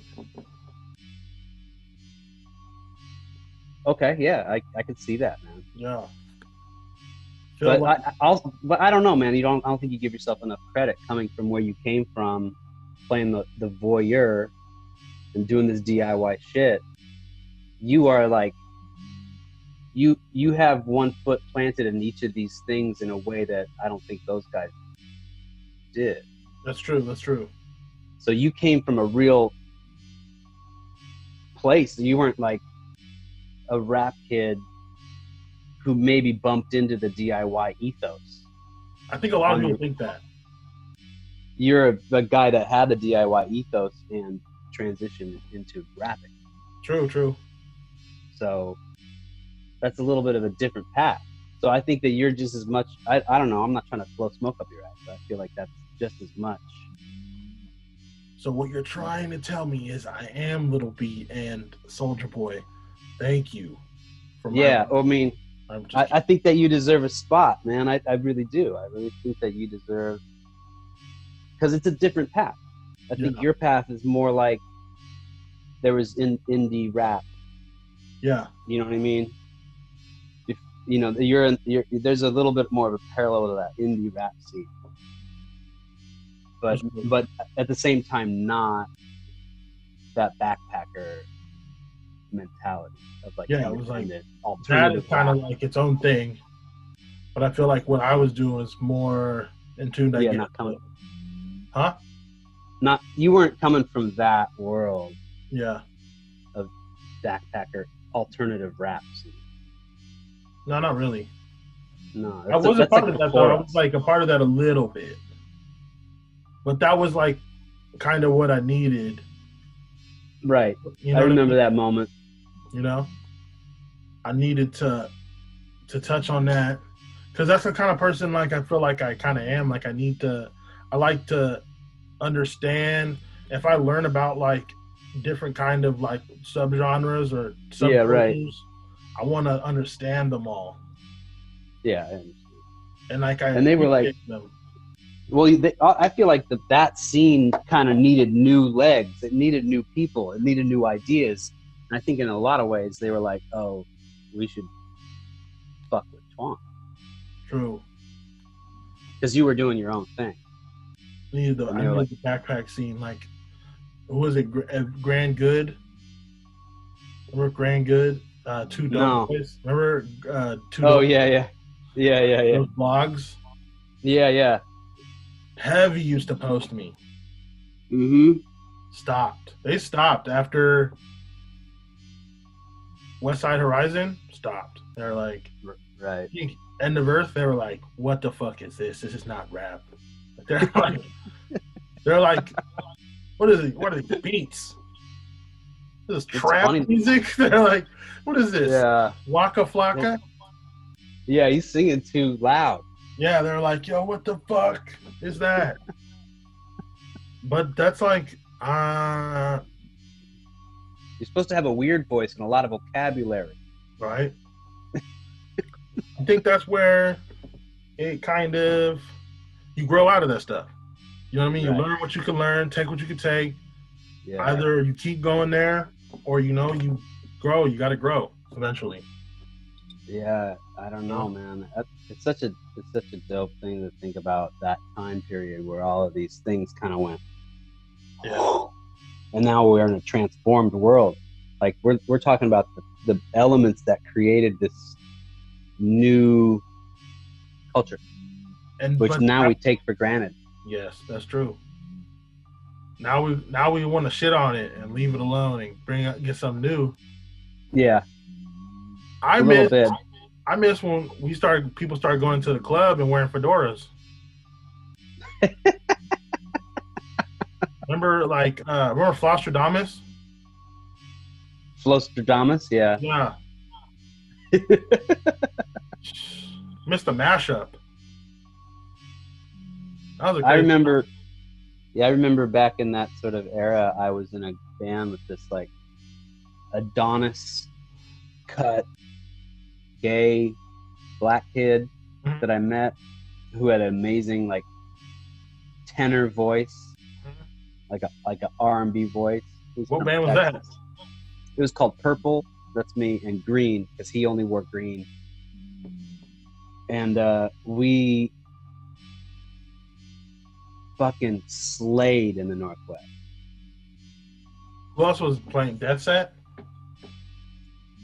No, I mean like up there, nothing like that existed. Oh. because I was making like beats like hip hop or R and B or or house beats, and He then was he was singing. and the kids would just go crazy. Was that the same time around the Panther? Yeah, I guess, but they're from like what the East Coast or something. Definitely, yeah. And like no what we had up there and like the, the where we resonated and we were kind of like starting to flirt with fucking with was like the gossip Oh yeah, yeah, yeah, yeah. and and and glass candy they liked us we played with glass candy one time they were just like so they were they loved it because we would get the crowd hyped up for them man Damn. um, you know, it was a very short-lived project, based, but like we had a lot of interest because it was like, oh shit, that crossover of R&B with like, be, because he was gay and black, there was a lot of identity-based Yeah. music. You know, that we were fucking with like that scene. They really fucked with us, um, and then like indie and R&B and rap worlds coming together like ten years ago it was a moment when like we thought that band was going to be the thing. Yeah. It was me as a weird noise guy playing keyboards and making beats, and then a guy just belting. That could have been a thing. It, it could, yeah. And so we were trying, we, we were trying, but we never, we never really could make the the product good enough. We sent some demos out. I got more label interest than I've ever had in my life, man. It was crazy. Coming from like being a weird, you know, kind of experimental guy to like more pop, indie pop, independent pop market. Like I was like, oh shit, like sub pop could smell at this. We could Oh, fuck yeah. with like. I was like, oh, we could be on some shit because I think from the indie and, and, experimental side, there was like how to dress well. There was um the band before Blood Orange. Test Uh, test icicles. yeah or whatever And there was a there was a bunch of stuff that was kind of like emerging at that that perfect moment and i was like Hmm. oh if we catch this wave we could like do something with this for a minute Yeah. But it kind of fell apart regional hit Fuck, bro. yeah you never seen so many like nerdy white kids take their glasses off and put them on the stage so they could dance sexually it was fucking amazing dude it was Dude. fucking sick What a great time. Dude. Like- you ever been in the offices in Sub Pop? No, not the new Sub Pop. I know the guy that used he. I know the guy that ran it after Pavitt, Bruce Oh. Pavitt left. And there's a guy named Rich Jensen who's old friends with Calvin, who put out spoken word tapes on K. Ooh. And like Calvin, and Calvin and Bruce, they started their label Sub Pop and K as like little micro zine cassettes in the early '80s. So he knows him, Bruce. And then anyway, after Bruce kind of like left post grunge, like '98, he gave it to this other guy, Rich Jensen, who ran it in the late 90s and early thousands when they were like putting out like Sebadoh and some other shit. Mm. And then this other dude, Tony Kiewel, and a bunch of other people took it over, like in the in the in the aughts. So it's like that was when like it was the thermals and and and and, and, um, Ooh, thermals. and like Isaac Brock from Modest Mouse was kind of doing A and R. They put the Shins on there, they, and then they got um, that noise band from Detroit. Wolf Eyes was on there, Oh wow. you know, and then they started kind of like doing a different thing for Sub Pop in the in the in the two thousands. But I knew the guy Rich. Rich Rich is a funny dude. He's a weird fucking dude, and he it's so funny. He was living in a tiny apartment in Seattle, tiny like a closet. And he's an older guy, and he hmm. had his Sub Pop bathrobe from when he was the president of Sub Pop And then he had a, a box of cards that still that was like him. Uh, he was using him as his business cards. He would scratch out Sub Pop and just say like poet or something. after this is after Sub Pop? Yeah, yeah. After he left Sub Pop as the as the main guy, and Rich Jensen, his claim to fame is that he wrote a spoken word song and recorded it on cassette and put it out on K in like 80 something. And then um, Yacht, their first little mini hit was covering that. Mm. So he's like, I'm blowing up. See a penny pick it up. I think that's the. Is that his song? I don't know. I don't remember which song was his by the group Yacht, who got signed to DFA. They got Crazy big, shit. didn't they? What? They got Yacht? really big yacht. Yeah, they got pretty big. You know, I think they're they're doing okay here in LA. Yeah. What a great place, LA. I was thinking about moving back, but then I don't want to. Do not do it, man. I'm thinking of moving to New York, actually. Oh, it could, yeah, it could be fun. Yeah. White flight is happening right now. In New York, Yeah. interesting. Yeah, like a lot of people are moving out of New York and they're moving to like back to where they're from or they're like Right, that makes not sense. trying to live in the city, I guess, anymore. Yeah, you don't. If you're like, if you're working a corporate job and it's all work from home these days, and you're a designer, creative person, Yeah, there's not there's no. you don't really not even just that, I think it's just like people moved to New York because they wanted to live in a city with the nightlife. There's not Yeah, much no, no, nightlife anymore. Yeah. The nightlife that they're used to, Mm-hmm. But like native New Yorkers, they know like they know what the fuck to do with their nightlife. They're like, hey, we'll just fucking do what I do, you know? Yeah. Same with LA, man. Like, there's no real reason for a hipster, like an aging hipster like me, to live here anymore. There's no cool clubs to go to. Yeah. There's no DJ nights at bars with your homies. The Uh, shortstop, there's the cop bar. there's no footsies is gone, man. You know, the satellite closed. Oh, for good, huh? Yeah, which is you know honestly the best part of living in LA for me culturally. Um, I ain't never been inside. I played shows there when it was in, in the late '90s, dude, and now it, it became such a, a place for comedy, which is like the one culture I think that LA has that's like The one. yeah. irreplaceable. Irreplaceable. Everything else, like the music culture here, is like okay, whatever. But like the one OG culture here that's really dyed in the wool and from here. The way like Phil and Calvin and everything was from Olympia. Yeah. LA culture is is comedy, man. No, for sure. I agree. Which is sad. They, they lost they lost that that venue that that East Side alternative comedy venue. So I you know who knows what's gonna happen. Shit. So I don't know. I'll stay here or not. Let's go to New York, bro. Fuck this. No, I'm gonna move to Fort Bragg, live in a cabin. Fort Bragg. Northern Cal- Where's that? No, Ca- NorCal, like uh, uh, north of Mendocino Oh, on the coast. fuck it. I'm gonna move to Dillon, Texas, and get on the be the high school football coach. it's my life now, football. Dude, uh, have you ever watched uh, Hoosiers? No, It's the movie. That is the Gene guys Hackman and ice fish, ice fishing. no, Hoosiers? it's Gene. No, it's Gene Hackman. No, and- Hoosiers is the um. That's the hockey one, right? no, wait. What am I thinking of? With Gene Hackman and um and um Oh, grumpy old man.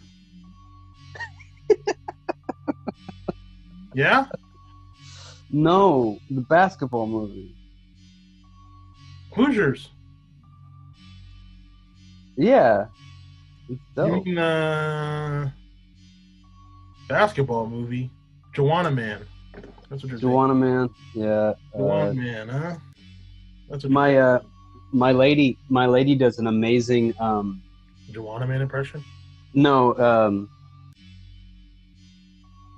you know, in uh, White Men Can't Jump Hmm. with um, Woody Harrel, Woody Harrelson, and he's got a girlfriend, right? Oh God, I don't know where this is going. Well, what? She does a Rosie Perez uh, impression. No, but she she does a Rosie Perez as an Indian woman impression, Oh, no. which is like don't repeat it. it's so funny because you're like, what the fuck are you doing, Billy? Oh God. It's amazing. It just like goes from the. It can flip. She can flip those two accents together. It's amazing. Are you fucking serious, Billy? That's like British. That's like a British. Uh, Yeah, I, I can't do it right. Yeah, but my girl's like British, and so she she can do a pretty good Indian. She's doing the butter chicken version of it. Yeah, but like the Rosie Perez as an Indian wife Yeah. scolding. It's No, did you know that?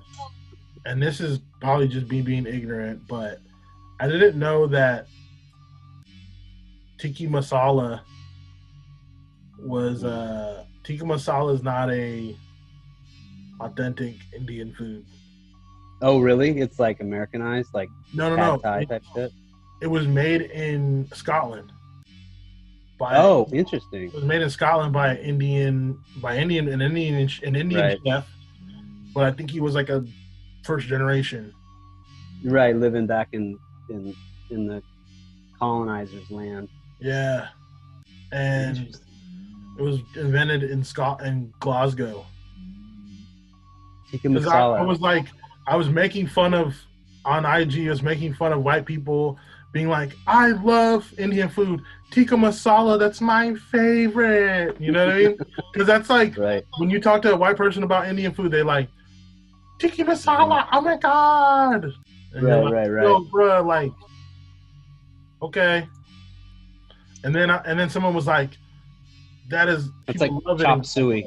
Yeah, and it's like, chop, oh wow, chop suey. I was reading a history of chop suey, like where the term comes from. and It's like oh yeah, System of a Down. Yeah, that's where it comes from, right? Have you ever had Armenian food? Have I? Yeah, I don't even know. Yo, the little pizza, was. the little pizza boat with the egg in it. Yeah, yeah, yeah, yeah. Armenian? Yeah, I guess so. Turkish. What's that called? I don't know. Turkish. Pizza. Armenian.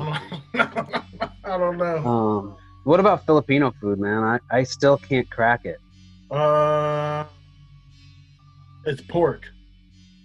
Yeah, right. It just seems like Everything- a lot of everything heavy. everything is pork Yeah. and fried and souped up. Yeah, yeah, because we have. I mean, like I don't live. In, I live in the Filipino town neighborhood, and there's some like real like hole in the wall Filipino restaurants around that I've always been a little bit intimidated to go in because all the words are different. I don't even know what the fuck it is. Just tell them that, I guess so. and then they'll be like, "Okay, we'll we'll help you out," because they just want you to eat. That's basically all Filipinos do. Like that's why I can't go to a Filipino party at all. Is it trying to make you eat? If I'm being if I'm vegan, like Mhm. I could eat meat. Like let's Right. say the two things you got to do, you go to the Filipino party is you're gonna drink or you're gonna eat. Right. And if you don't eat meat, oh, you finna eat a whole bowl of rice, bro. Like that's all. that's that's all there is, right? bowl of rice and some uh, birthday cake. you gotta eat, bro. Like, literally, oh my god, dude, my aunties didn't like me, bro, because we're like, oh no, I'm gonna eat. My mom would be just fucking eat, just eat. And my mom was there, she would just eat, eat this. I'm like, Eat- no, just eat like, just eat it. And I'll just Give it to your dog. slow. Eat it very slow. You gotta eat it very, very slowly, because after you finish it, here's some more. Gonna yeah, it's another plate. Eat Now- more. Let me Oh. ask you an ignorant. The go plate. Boom. Right, you get another fix another plate. Let me ask you this though, it's maybe ignorant, but like Oh. does it parallel does it parallel Hawaiian food in that in that it's like an islander Oh my God! See, there's Mm. there are Filipinos that are very much they're like real into the Islander joint. Like I had cousins and they were like playing ukulele. Right. They was knowing all the Brother Iz songs. Mm-hmm. Yeah. Uh, what's his name? Nice to nice to know ya. Let's do it again. You know, they were singing uh, Jake, Jake, Jake, Jake, fuck, Jake, man, the Right. Islander, bro. He do the Islander reggae shit. Oh, I don't know it. Oh, I just know the somewhere over the Oh, rainbow oh, shit. It made me want to smoke weed, but I don't smoke weed. I don't got no reservations to smoke weed. But it, if I smoked weed, I probably really fuck with that shit. I don't know, but But there's like that there is parallels between the cultures, right? Yeah, but then there's also Filipinos that are just real. That's the thing is like you know like the Philippines were court martialed, so a lot of the Mhm. a lot of the culture from before is gone and Right. replaced with the basically an American culture, a westernized culture. So Filipinos now there's like they don't really they bounce back between a whole bunch of shit. You know what I mean? Right. The Yeah, other I understand. I was in the elevator, and then I don't know if man was joking around or not, but he said like he was talking to this lady, and he was like, "Well, all lives matter," and I was like, "I was like, yeah, mo- motherfucker, what you mean all lives matter, dog? Like, what you saying, bro? Like, what you saying right now?" But that's the thing is too is that like Filipinos don't even know I'm Filipino till I be like, "Yo, I'm Filipino, dog," and they're like right.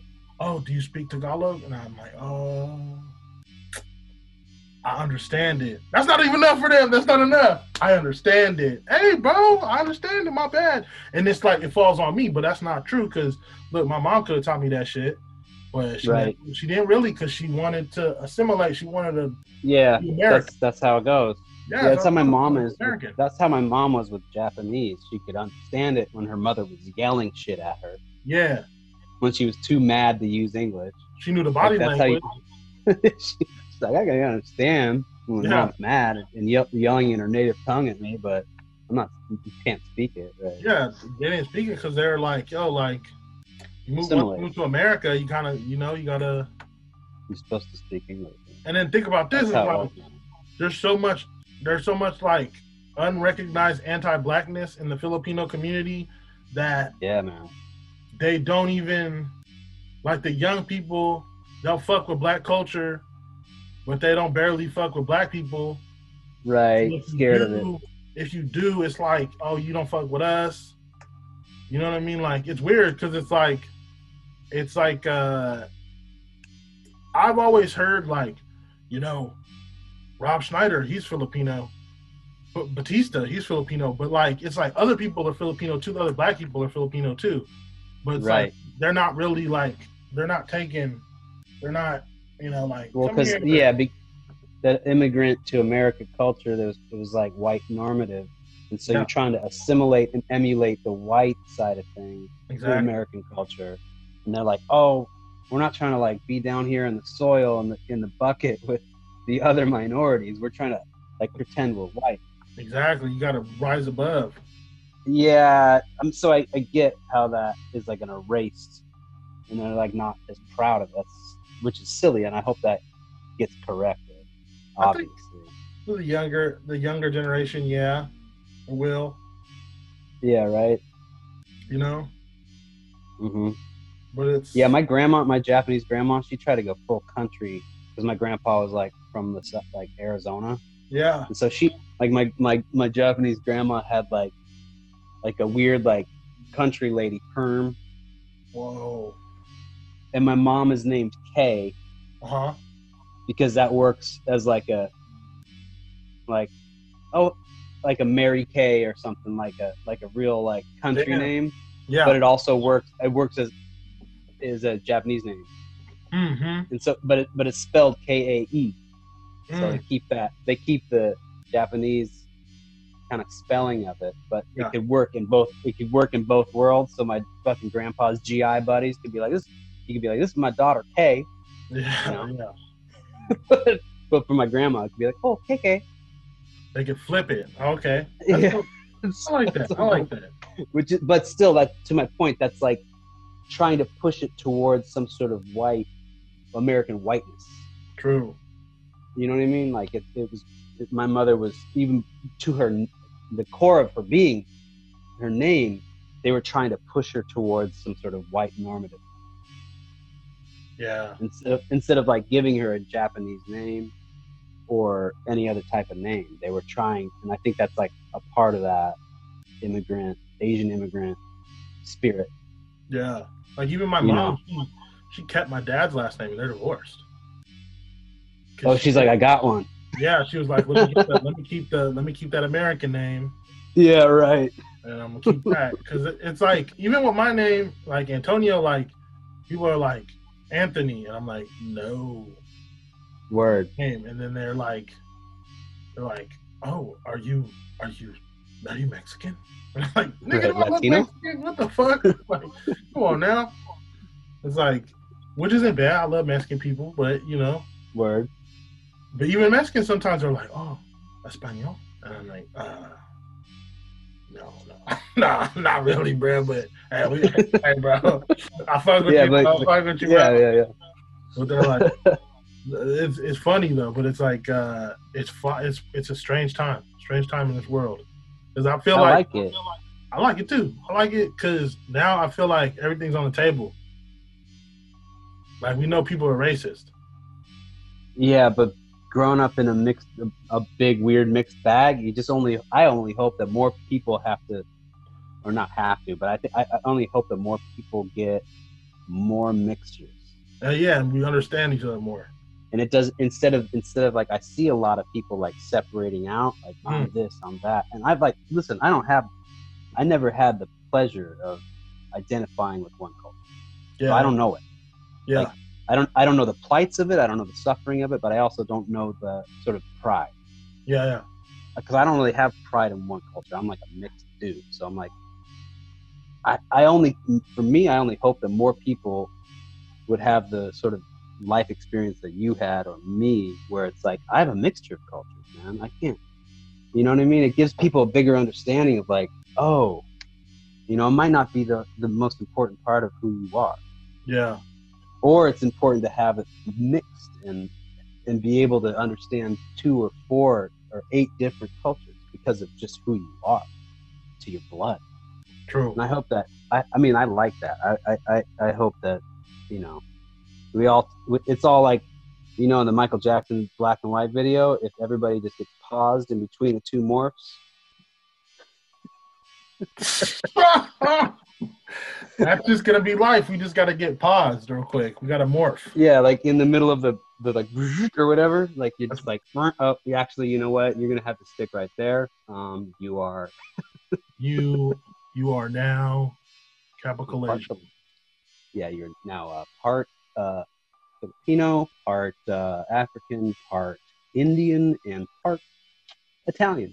Yo, I found out that I got I got uh one of my grandfathers was half Irish and one of my Hey. grandmothers was half uh Native American. Oh, word! So That's amazing. Wait, your grandmother was half native. my one of my great great grandmothers half Okay. Native, half Right. black. Other grandpa half black, half Irish. Uh huh. So yo, I'm white. yeah, welcome to the club, bro. What's up? Where's my money at? Yeah, man, let's go get a loan. Let's get a loan. Anthony, Anthony Willard, at your service. Top of the morning to you. Top of the morning, I'm white. What it do? Yo, one time I was in Ireland, right?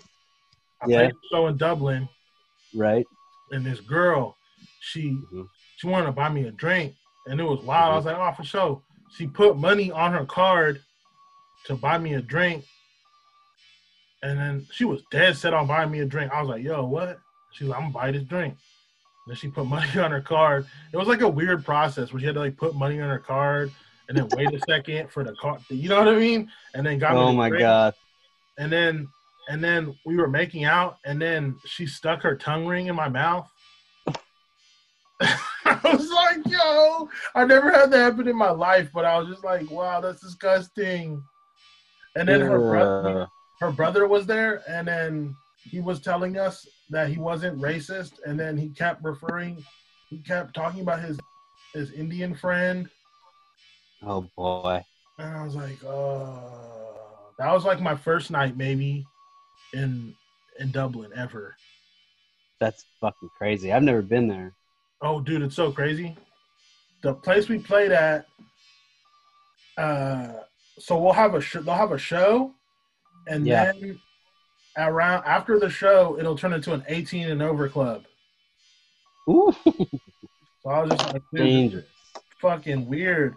A lot of kids with like uh with fucking uh like what's it like um they're like they don't know how to walk girls not knowing how to walk in heels Oh my good lord. So it was just like, yo, this is fucking, this is, this is weird. Daryl. This is tra- strange. That's crazy. And then Yeah, young kids. like- I was like, yo, I've never been to an 18 and over club when I was a kid. I remember all my friends used to go to Right, an yeah, and under club, and I was always like, no, I don't. Like my friends from the neighborhood would always go, and I would just be like, nah, I, I'd rather just stay home and play video games, watch TV. Like, Wait, what did K- Kate KDON always used to have like KDON used to always have like the um what was the club that KDON would always like present shit at? K-Don? Yeah, KDON. You know what I'm talking Mhm. about. That was in Salinas? Eh, Oh, is that KDON is Salinas shit? Yeah, I guess. Yeah, I don't know. We didn't have K-Don. You don't no KDON goes to KDON goes to San Jose, right? What was K-Don? What did they play? It's like 102.5 or some shit, man. I don't know. I never fucked with a 102.5. Dude, KDON, KDON, to me, KDON was like a huge. Living in Monterey, growing up in Monterey, like we didn't have a lot of culture. It was just like, was the number one. well, no, it was just like that's how I heard. Um, they played like, you know, hip hop, R and B, or whatever, but also like dance music, regional dance music. I'd hear Miami shit. I would hear all sorts of shit. KDON, Oh, and bro, this we still got exists, dude. Z95.7. 95.7. Z95.7, yeah. That's like a real San Jose shit. I think so. Yeah. I guess I guess KDON is more like Salinas. Yeah. That's coast. That was coastal. we didn't have that. Yeah, you got that, dude. I guarantee. no. You turn your radio on right now, you get KDON, and they're playing fucking Mariah Carey. Right now, K-Don? Yes. Or like Kate, it'll be like, dude, KDON kind of is sick. Hmm. I'm, I'm, I ride for KDON. I remember one time I went Club Gemini. You, to the Monterey Bay Aquarium when I was in high school. Right. I seen a goth girl Yeah. and then a black guy Uh-huh. who was very alternative too. He had Yeah. cornrows, a Ooh. Marilyn Manson shirt, hmm an army jacket, Oh, okay. and his two front teeth were missing. That sounds like somebody from Santa Cruz.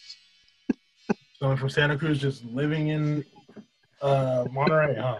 you pop pop down to Cannery Row, try to sell some uh, fake acid to kids on the bike path. Too real. That's too real. That's amazing. that's that's that's that uh, Monterey Bay culture, dude. Fuck it. Well, you- Did you ever fuck around in uh, Santa Cruz though? yeah, totally. They used to have punk shows, Yeah, I used to go to one this show place house shows. four one eight project. Okay. How long we been Uh, doing What this? This thing? Too Yeah, long? recording. I don't know. Too long. We should probably stop. Okay. Well, you got anything to say? To wrap it up, or you want to wrap it up? Uh, um, no, as far as like for the for the recording of this, I feel like the last twenty minutes probably we're just us bullshitting as friends. But if you want to get back to a focused thing, I just want to say that I appreciate you. I think you're a wonderful creative man and a human that has uh, shown an incredible amount of growth and uh, a joy of spirit and a positive outlook in life that I find inspiring. I wish you nothing but continued success in your personal, emotional, spiritual, and uh, and, and professional life. And me, I have to eat some lunch. Oh hell yeah! Well, Adam, I think the same way of you. Uh, I appreciate you for being there with me in these dark times, and Of course. many more dark times to go. I don't even know what to say. Let's that. get it, dude. All right. Well, Adam Forkner, aka Yeah. White Rainbow. What's your new shit? Hey. Airboy Express, fool. Airboy Express. And we out. All right, but-